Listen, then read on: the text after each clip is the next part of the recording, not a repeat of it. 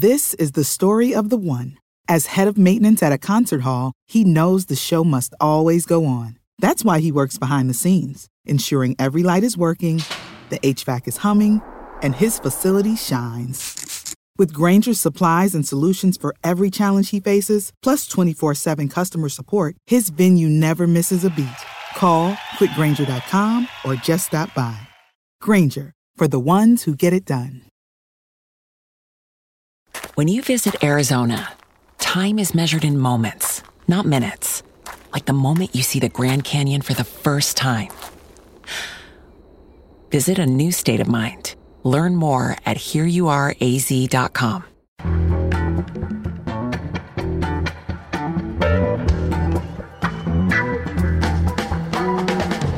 From The Nation magazine, this is Start Making Sense political talk without the boring parts. I'm Jon Wiener. Today we'll ask the question why are people in Denmark so much happier than Americans? Is it just because they don't have Trump? Joshua Holland has some answers.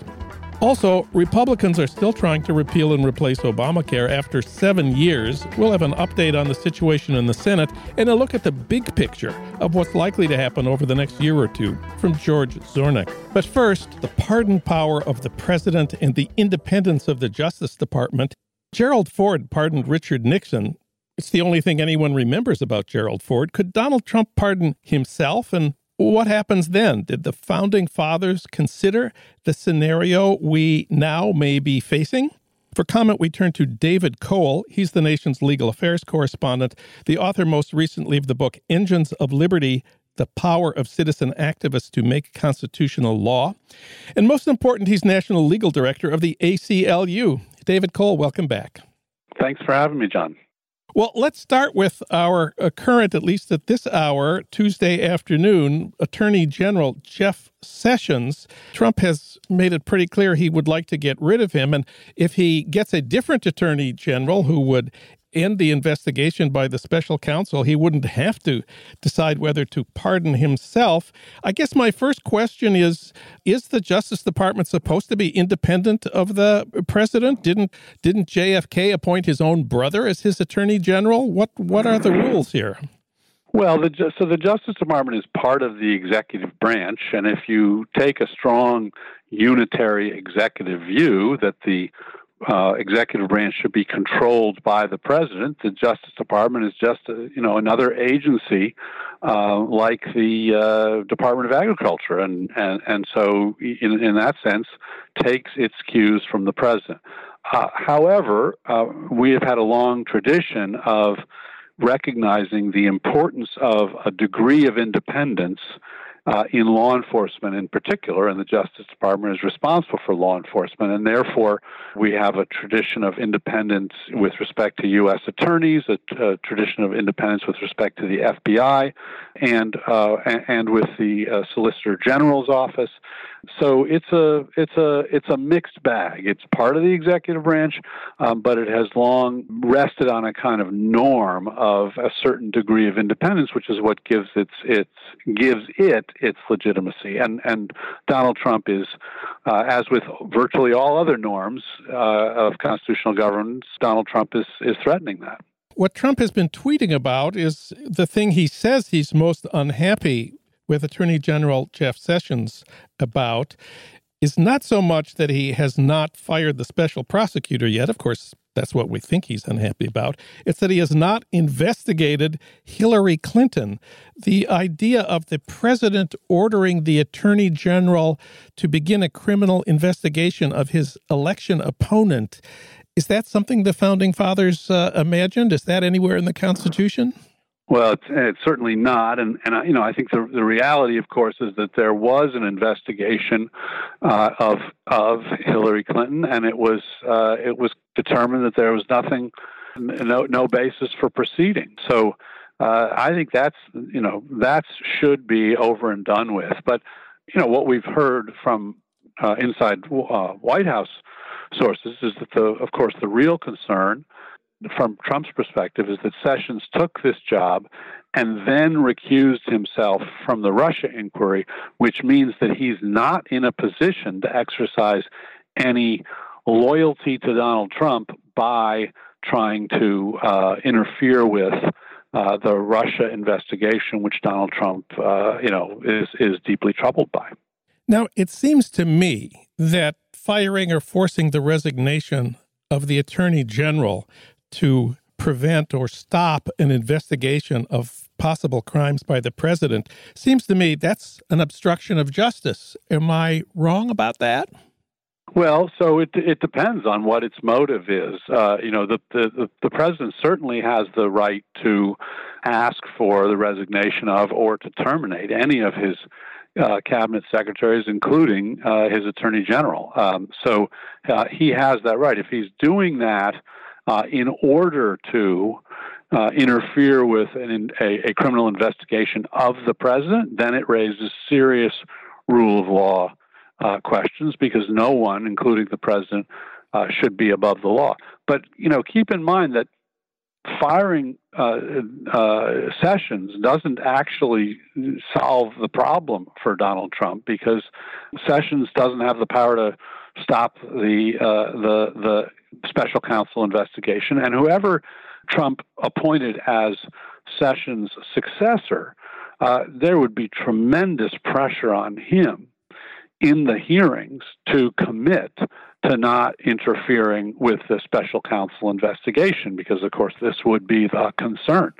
So i, I think i don't think firing sessions really does him any good of course, Trump can avoid confirmation hearings, at least for a while, by waiting for the Senate to go on its August summer recess and then making this recess appointment thing that we heard so much about in the Obama, last Obama years.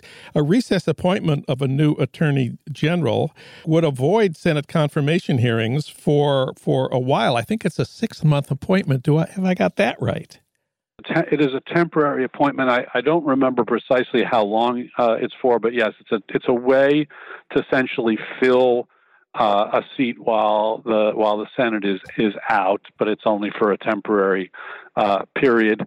You know, I, I, I guess he could do that. It would be an act of uh, tremendous desperation. Look, all of the things that are on the table here firing sessions, putting someone in, in, through a recess appointment to take his place, seeking to uh, fire Mueller, the special counsel.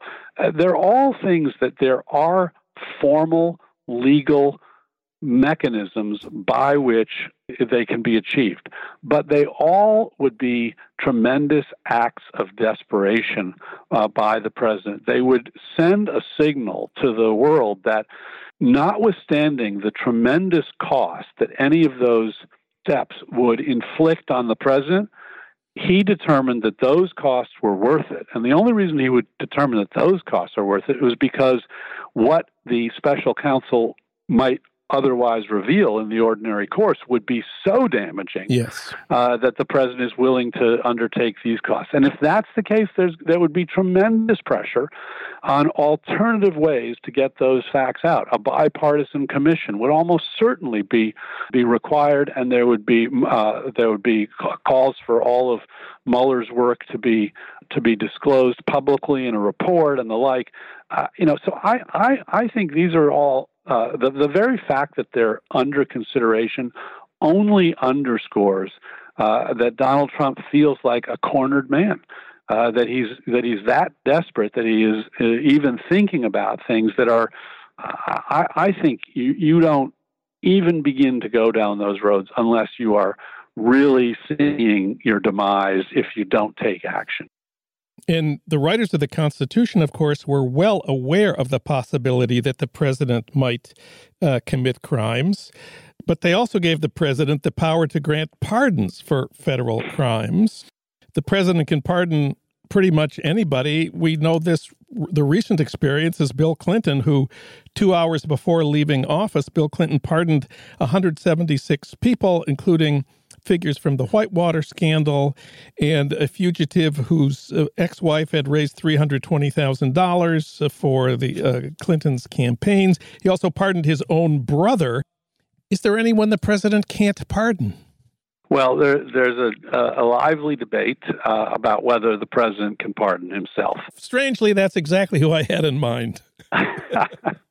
that's the only you know he he is the only person as to whom there is a question. yes. Uh, you know he he he can pardon uh, anybody else of a federal crime, and he can uh, he can pardon them even if they haven't yet been indicted. Uh, as long as he's pardoning them for acts that they've committed in the past, he can he can sort of prospectively pardon them, uh, thereby barring an indictment under federal law. So he can do that, but there's but no president has ever sought to pardon himself. Uh, and there's a you know there's a decent argument that the common law with respect to pardon. I mean, the Constitution doesn't say anything one way or the other, but the common law understanding of the pardon power is the the, the authority to exercise mercy vis-a-vis others, not to be the judge of your own cause. Uh, and therefore, there's a decent argument that the pardon power does not, in fact, include uh, the president. Again, for the president to take that action, unprecedented action, to pardon himself, he would have to be in such dire straits, in such hot water, uh, that I think other mechanisms would bring him down. Uh, and, and I think that would only precipitate those other mechanisms being taken. So, so again, I, I don't think it's uh, likely uh, we're likely to see to see that unless he is truly in a desperate position. I think if you're in that desperate position, you're more likely to resign than to try to pardon yourself and hold on. So, possible scenarios here. One, Trump gets a new attorney general the attorney general ends the investigation conducted by the special counsel of Russia's complicity with the Trump campaign in electing him president. Another possibility Trump pardons everybody under investigation by the special counsel, which makes the investigations moot. In both of these cases, the Constitution provides a mechanism for objecting to this, and that's the House can bring articles of impeachment accusing the president, charging the president with the crime of obstruction of justice. Right now, the House is controlled by Republicans. We can hope that enough Republicans would join Democrats at that point to bring articles of impeachment. If they were to succeed, it would go for a trial in the Senate where a two thirds vote is required to convict. That seems unlikely. The Constitution does leave one other recourse, I believe, and that's to the voters. We can vote in a new Congress. Absolutely. We, at the midterms, we can yes, we can vote in a new Congress uh, at the midterms. And you know, again, I, I think if you if we've gotten to a point where the president is so desperate that he is taking these sorts of measures, you know, then it's a real test of character of the of the Congress of the United States and the men and women who serve there. And if they fail that test uh, and do not take, you know, the, the, right action against the president who is engaged in blatant self-dealing to, to try to interfere with a uh, criminal investigation into his own affairs, then I think I, I would expect the American people to hold those uh, members accountable, and, and, and we would have a, an election, and the, the next Congress would be in a much better position to hold the president accountable. David Cole, legal director of the ACLU and legal correspondent of The Nation magazine. David, thanks for talking with us today. Thanks for having me, Jon. Always a pleasure.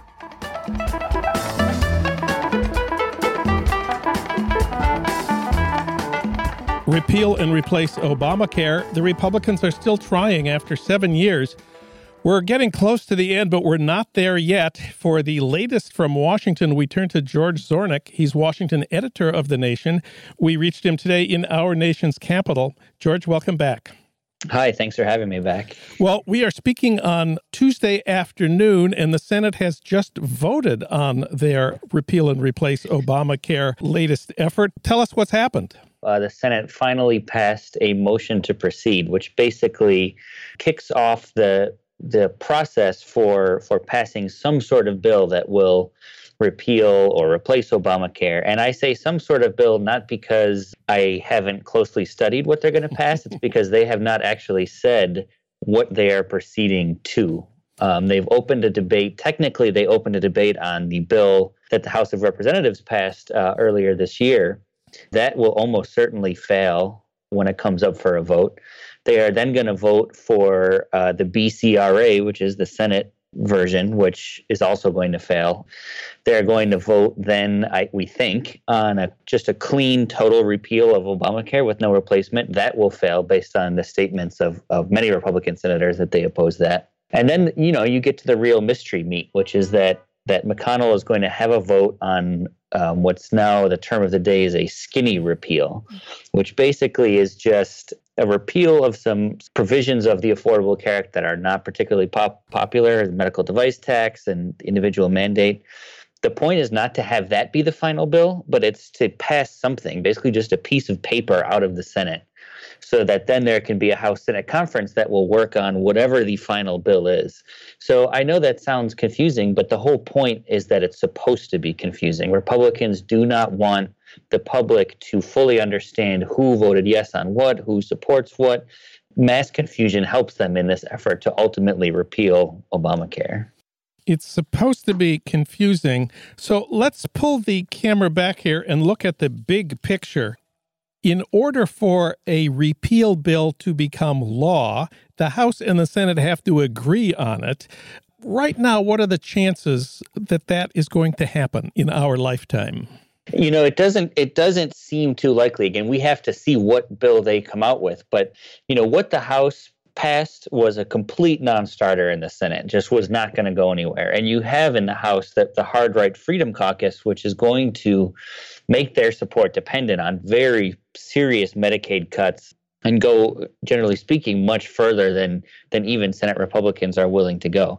I'm not even sure that mitch mcconnell has 50 votes for a health care bill. I mean he was able to strong arm people into just opening debate and saying okay well i'm willing to talk about this. But at the end of the day, does he have 50 votes? Can he get Rand Paul and Mike Lee and Ted Cruz and also Shelley Moore Capito and Lisa Murkowski and, and Susan Collins all on the same page for a bill? I would tend to think not. But when you're when you're dealing with Mitch McConnell, I think it's best not to underestimate him. I, a week ago today, literally just one week ago today, Tuesday, it looked like the whole process was dead.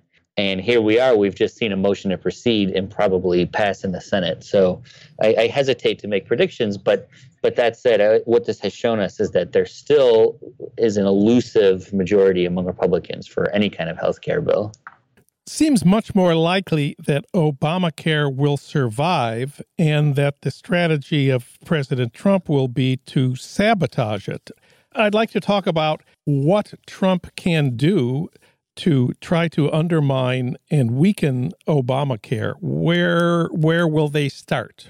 Well, that's actually a very interesting potential outcome of what's happening in Congress right now. Part of this quote unquote skinny repeal that I mentioned would be, uh, uh, we think, although McConnell hasn't said anything yet, but we think will be a repeal of the individual mandate, which probably would get through the Senate and make it through the House. If that's kind of what spit out the other end of this, what will what will happen is basically an immediate death spiral in the individual markets because the classic problem with insurance is if you keep the prohibition on on insurance companies discriminating based on pre-existing conditions which probably would still be in place even if they repealed the individual mandate then what happens is these insurance companies cannot force anyone to buy insurance. So people will just not buy insurance. And when they get sick, they'll show up at the counter and say, Hey, you can't deny me for this pre existing condition I have. That would cause an immediate and, and serious downward spiral in all of the health insurance exchanges nationwide.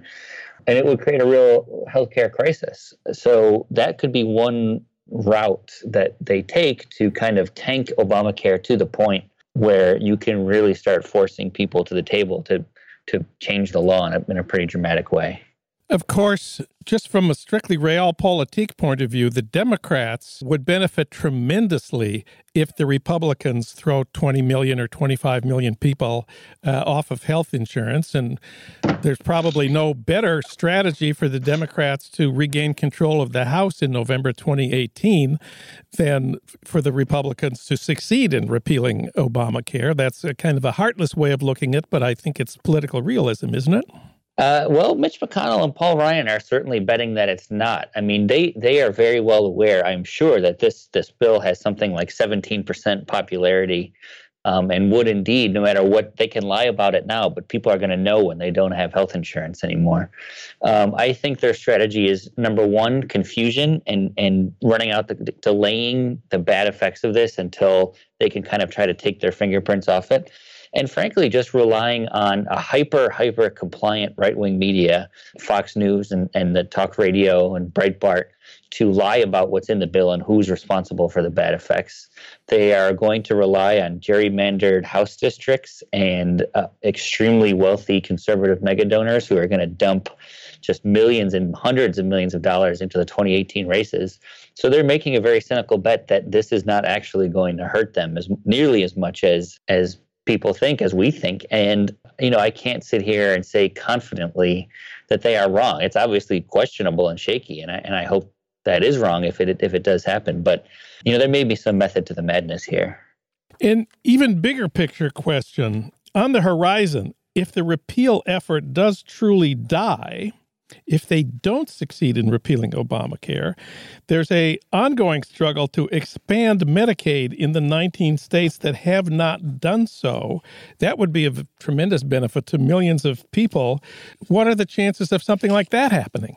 You know, I think pretty good. One one kind of weird outcome of this entire debate is that it has made the Affordable Care Act much more popular than it was, and it's yeah. promoted it in a way that President Obama was not totally willing to do. I mean, his administration, and this is something that he admits as a as a failing, did not do a good enough job explaining to people exactly what the Affordable Care Act did and how it helped them. There's been so much focus in the past few months on the Medicaid expansion, the Medicaid program, what it does for people, that you've seen even even Trump supporters, you know, realizing that that they like this and they need it. And so if that momentum can be sustained going forward, yeah, I think you will see the rubber hit the road in some of these states that have not um, expanded Medicaid.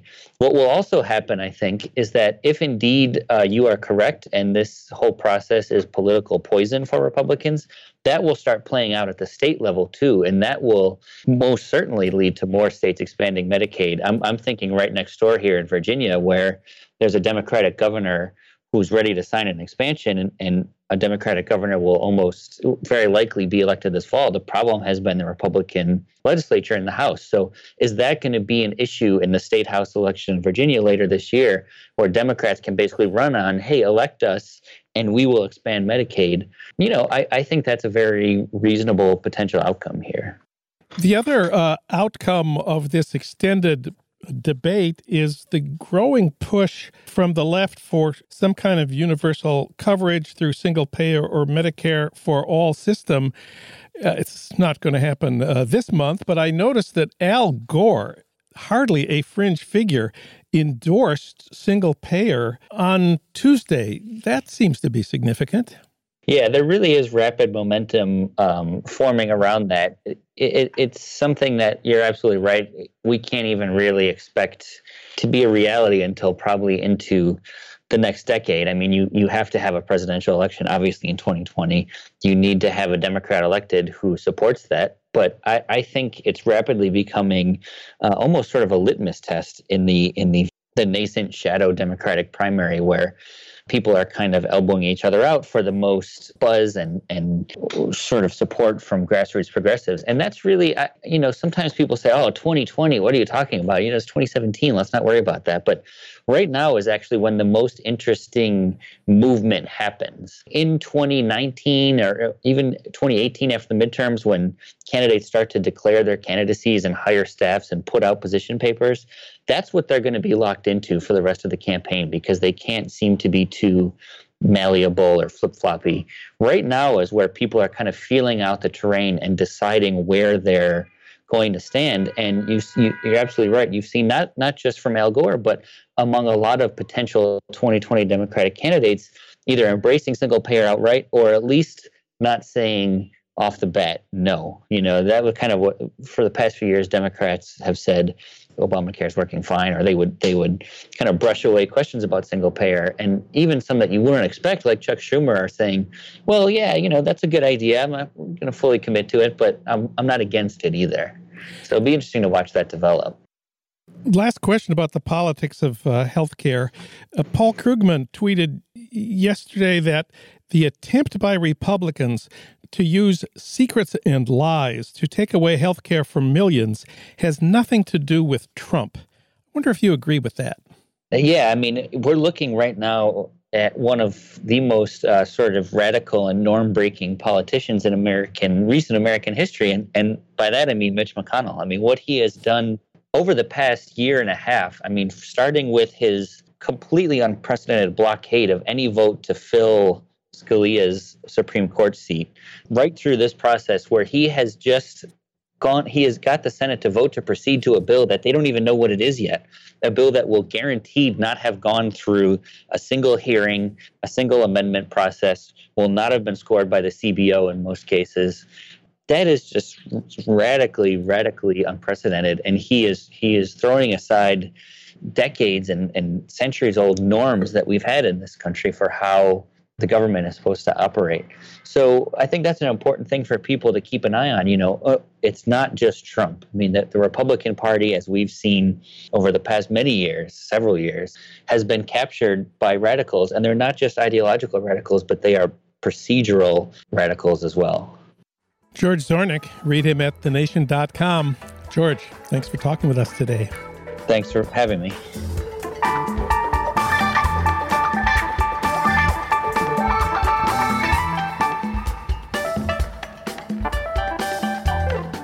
Mostly on this show, we don't talk a lot about happiness. Most of the news in the age of Trump is pretty unhappy. But now we want to change our tune and consider this. People in Denmark are a lot happier than people in the United States. Is that just because they do not have Donald Trump as their president? For comment, we turn to Joshua Holland. He's a contributor to The Nation magazine and a writing fellow at the Nation Institute and host of Politics and Reality Radio. And he wrote the text for a wonderful new animated video at thenation.com. Josh, welcome back. Thanks for having me. I appreciate it. Well, there are a lot of ways you could compare and contrast life for Danes with life for Americans. How did you decide to do it for this animated video?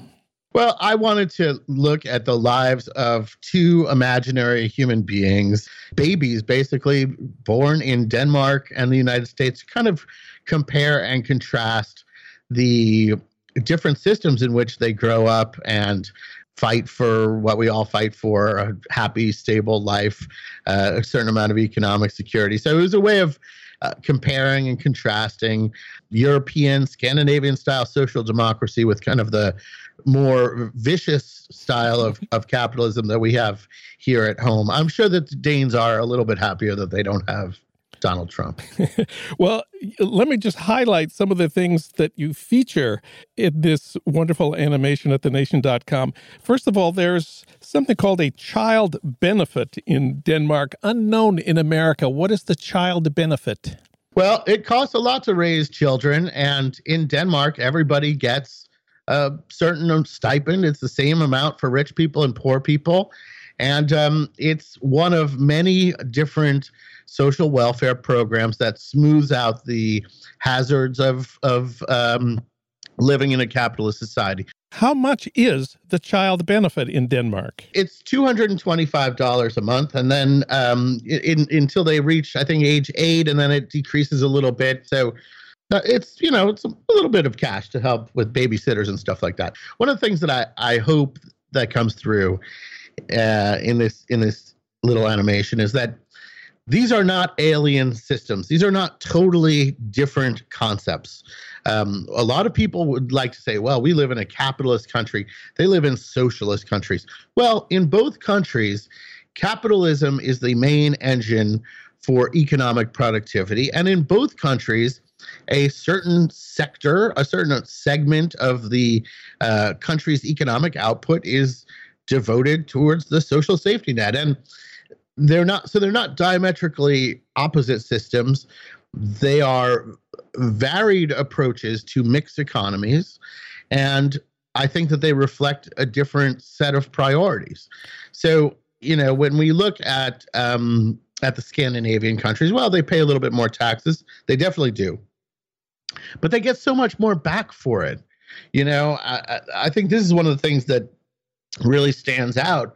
You know, I pay a lot of taxes, and I'm happy that my, you know, my roads are well maintained, and I um, I will eventually get a Social Security payment, and you know all these things that we take for granted. My if if my place catches on fire, they'll be here to help put it out.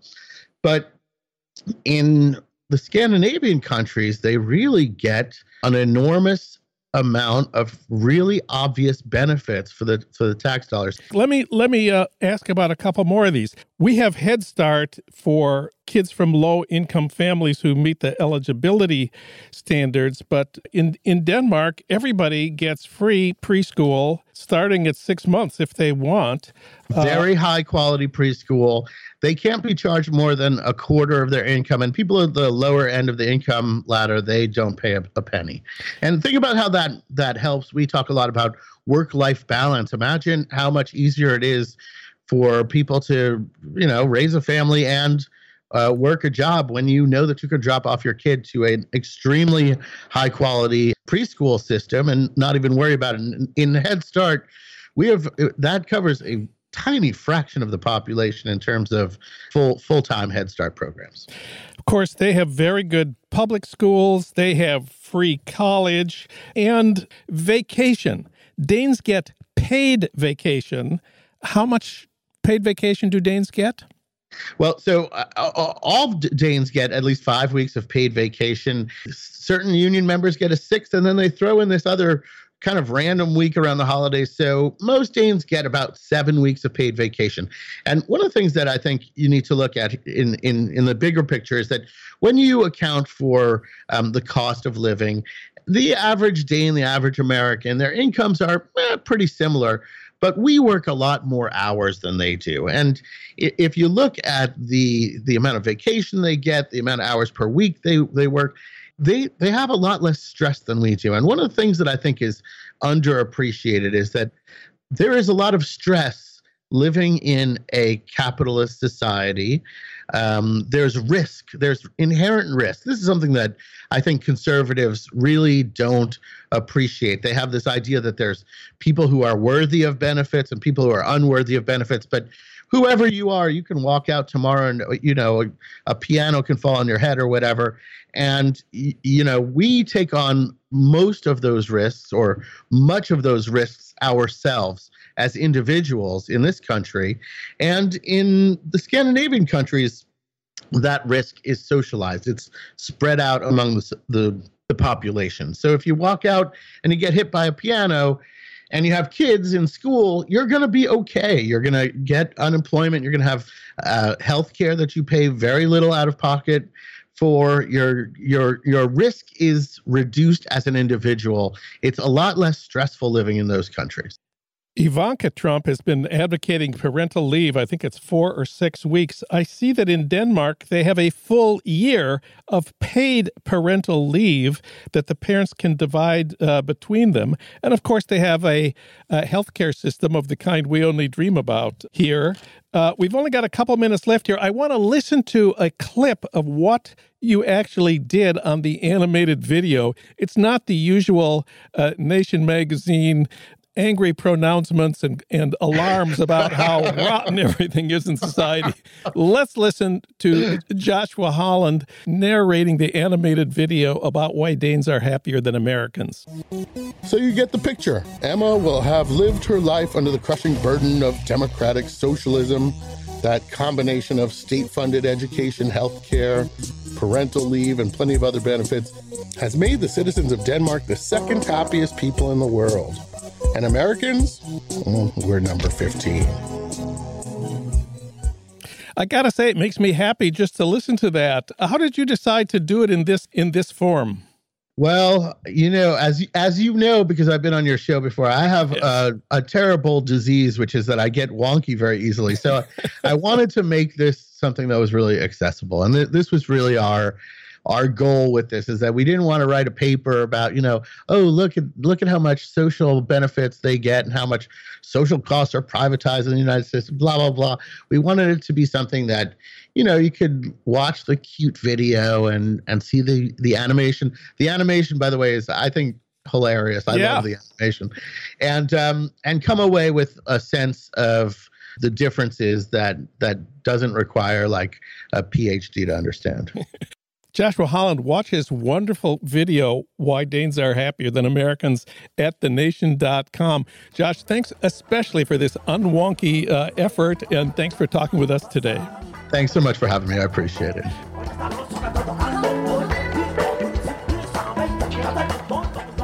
Finally, a word about Dave Zirin's Edge of Sports podcast, where sports and politics collide hosted by the sports editor of The Nation, and featuring Dave Zirin's interviews, his commentary, and his rants.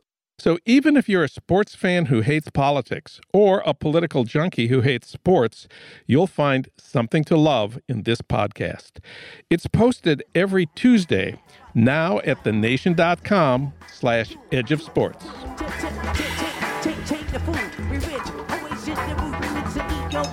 Start Making Sense, the Nation podcast, is co produced by the LA Review of Books and recorded at the studios of Emerson College, Los Angeles by Ernesto Orellano, with additional technical assistance from Justin Allen. Alan Minsky is our senior producer, Frank Reynolds is our executive producer, Annie Shields is our engagement editor, Katrina vanden Heuvel is editor and publisher of The Nation.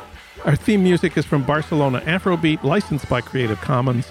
Find out more about Start Making Sense at thenation.com and subscribe to Start Making Sense wherever you get your podcasts at SoundCloud, Stitcher, or iTunes. I'm Jon Wiener. Thanks for listening.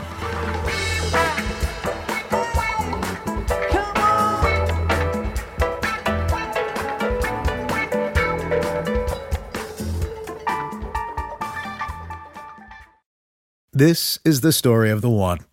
As a maintenance engineer, he hears things differently. To the untrained ear, everything on his shop floor might sound fine, but he can hear gears grinding or a belt slipping. So he steps in to fix the problem at hand before it gets out of hand. And he knows Grainger's got the right product he needs to get the job done, which is music to his ears. Call, clickgrainger.com, or just stop by. Granger, for the ones who get it done.